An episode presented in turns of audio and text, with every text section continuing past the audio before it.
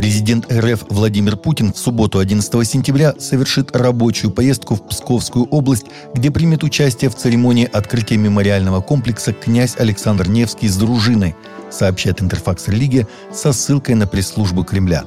Чин освящения историко-культурного мемориала проведет патриарх Кирилл.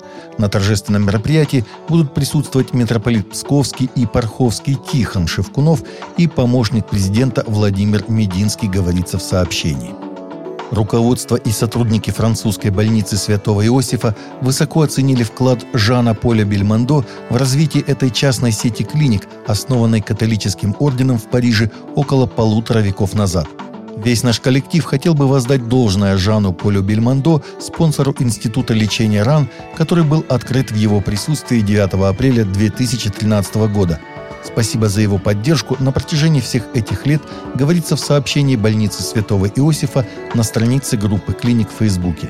Накануне 9 сентября в почетном дворе исторического дома инвалидов в Париже прошла церемония прощания с актером Жаном Полем Бельмондо, скончавшимся на 89-м году жизни.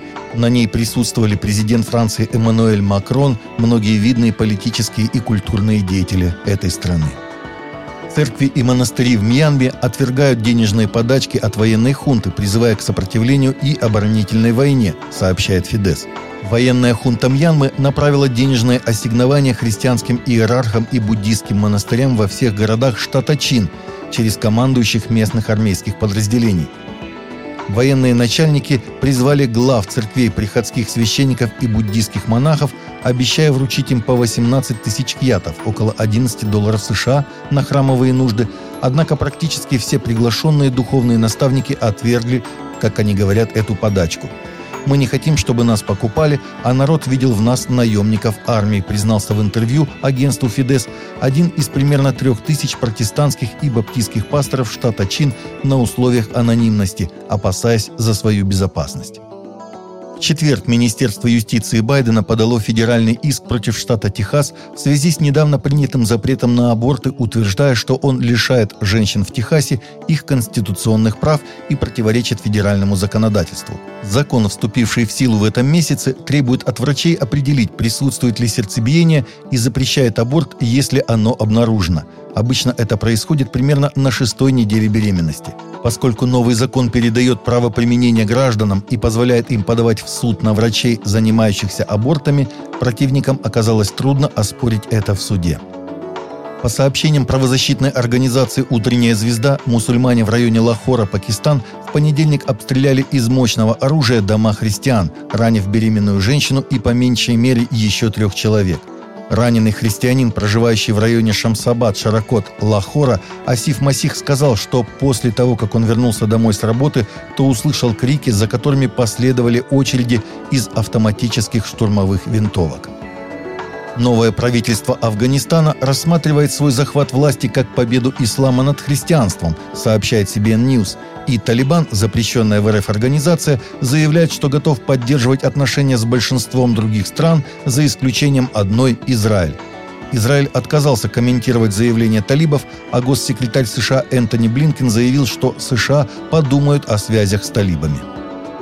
Новое исследование, проведенное Центром культурных исследований Христианского университета Аризоны, показало, что из примерно 176 миллионов христиан в США, которые идентифицируют себя как христиане, более половины не верят в существование Святого Духа. Исследование, проведенное Аризонским колледжем, было недавно опубликовано в рамках американского обзора мировоззрения ежегодного опроса, посвященного мировоззрению взрослых американцев. 10 сентября состоялась премьера первого документального фильма братьев-кинематографистов Алекса и Стивена Кендрика «Покажи мне отца». В своем первом документальном фильме создатели кинокартин «Победитель» и «Командный пункт» братья Кендрик собрали вдохновляющие истории из жизни, которые напоминают о важности отцов в семьях и обществе, сообщает христианский мегапортал invictory.com. В картине собраны интервью с бывшим игроком НФЛ Шерманом Смитом, автором бестселлеров и пастором Тони Эвансом, бывшим игроком НФЛ Деландом Макалоу, президентом служения в фокусе семья Джимом Дейли, бывшим игроком НФЛ Эдди Джорджем и самих режиссеров фильма. Фильм получил рейтинг в 100% от зрителей на портале, где собраны обзоры фильмов и сериалов Rotten Tomatoes. Второй госпел хип-хоп альбом Кенни Уэста поднялся на первое место во многих основных чартах, в том числе на Amazon и iTunes, где он стал самым продаваемым альбомом всего через 24 часа после его выпуска.